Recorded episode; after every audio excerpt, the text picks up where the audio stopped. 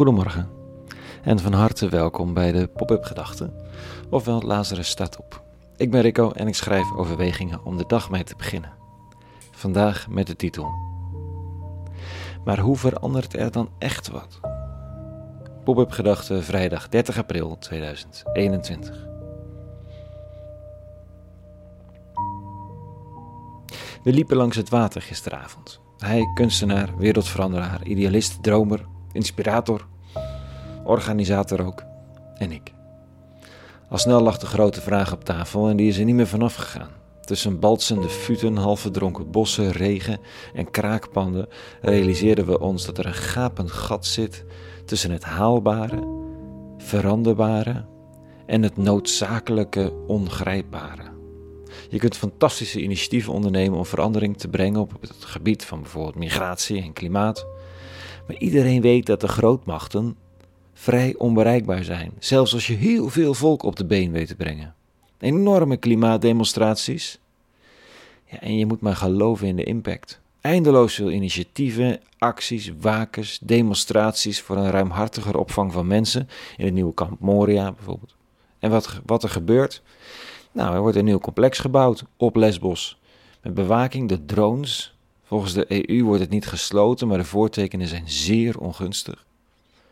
Hoe hou je hoop in de spanning tussen dat wat er moet gebeuren en dat wat je kunt doen?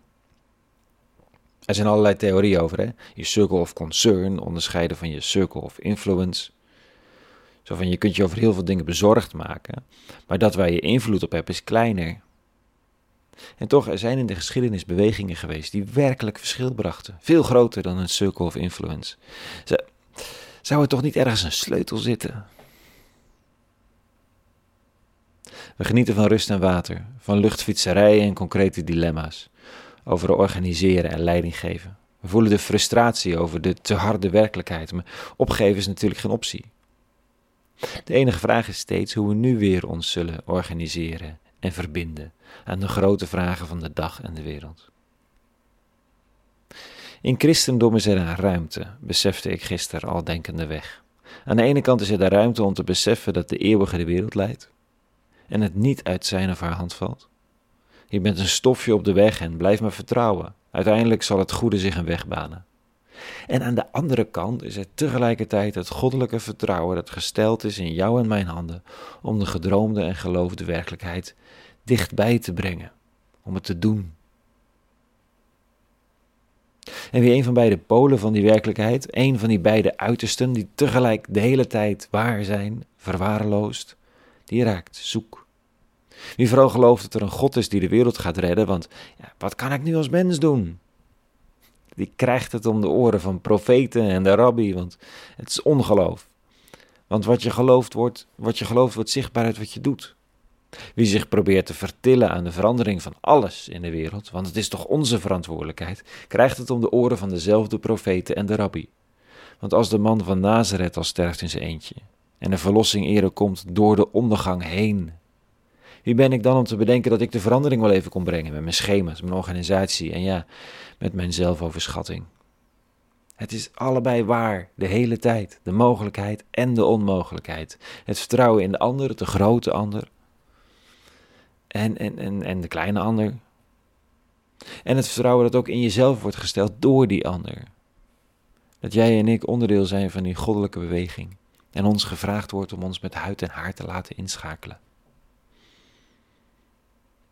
Staatse geld en je eigen afval opruimen gaat ons niet redden. Want de grootfabrikanten, ik kan niet eens uitspreken.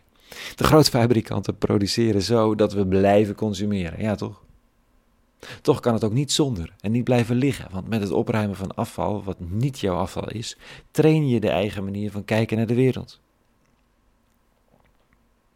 Ik lees vandaag een psalm, deze strofe. Wees nu verstandig, gij vorsten, zegt de psalmschrijver. Heersers der aarde, weet wat je doet. Dien de Heer met ontzag en kus hem bevend de voeten. Hm. Nogal een vraag, nogal een opdracht van een psalmist, een dichter. Als onderdeel van een Joods volkje, ergens in het Midden-Oosten. Een aanspraak. En ja, een beetje van dat ontzag. En de verantwoordelijken zouden anders kijken naar de toeslagaffaire, toch? Want de zorg voor de zwakken is heilig. Dat weet een kind. De psalmdichter spreekt de wereldheersers aan, want de vraag naar de grote verandering mag niet verwaarloosd. En het vraagt ook hetzelfde ontzag van mij. Dat je God niet bent en dat die wel door je heen wil werken. Dat is de paradoxale werkelijkheid, die niet kleiner te krijgen is dan dat. Tenminste, niet door ons, gisteravond, moet ik erkennen. Met goede moed en besef van onvermogen gingen we elk weer op pad naar eigen huis. Het was een mooie avond.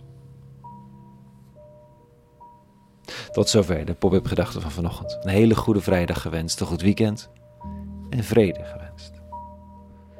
En alle goeds.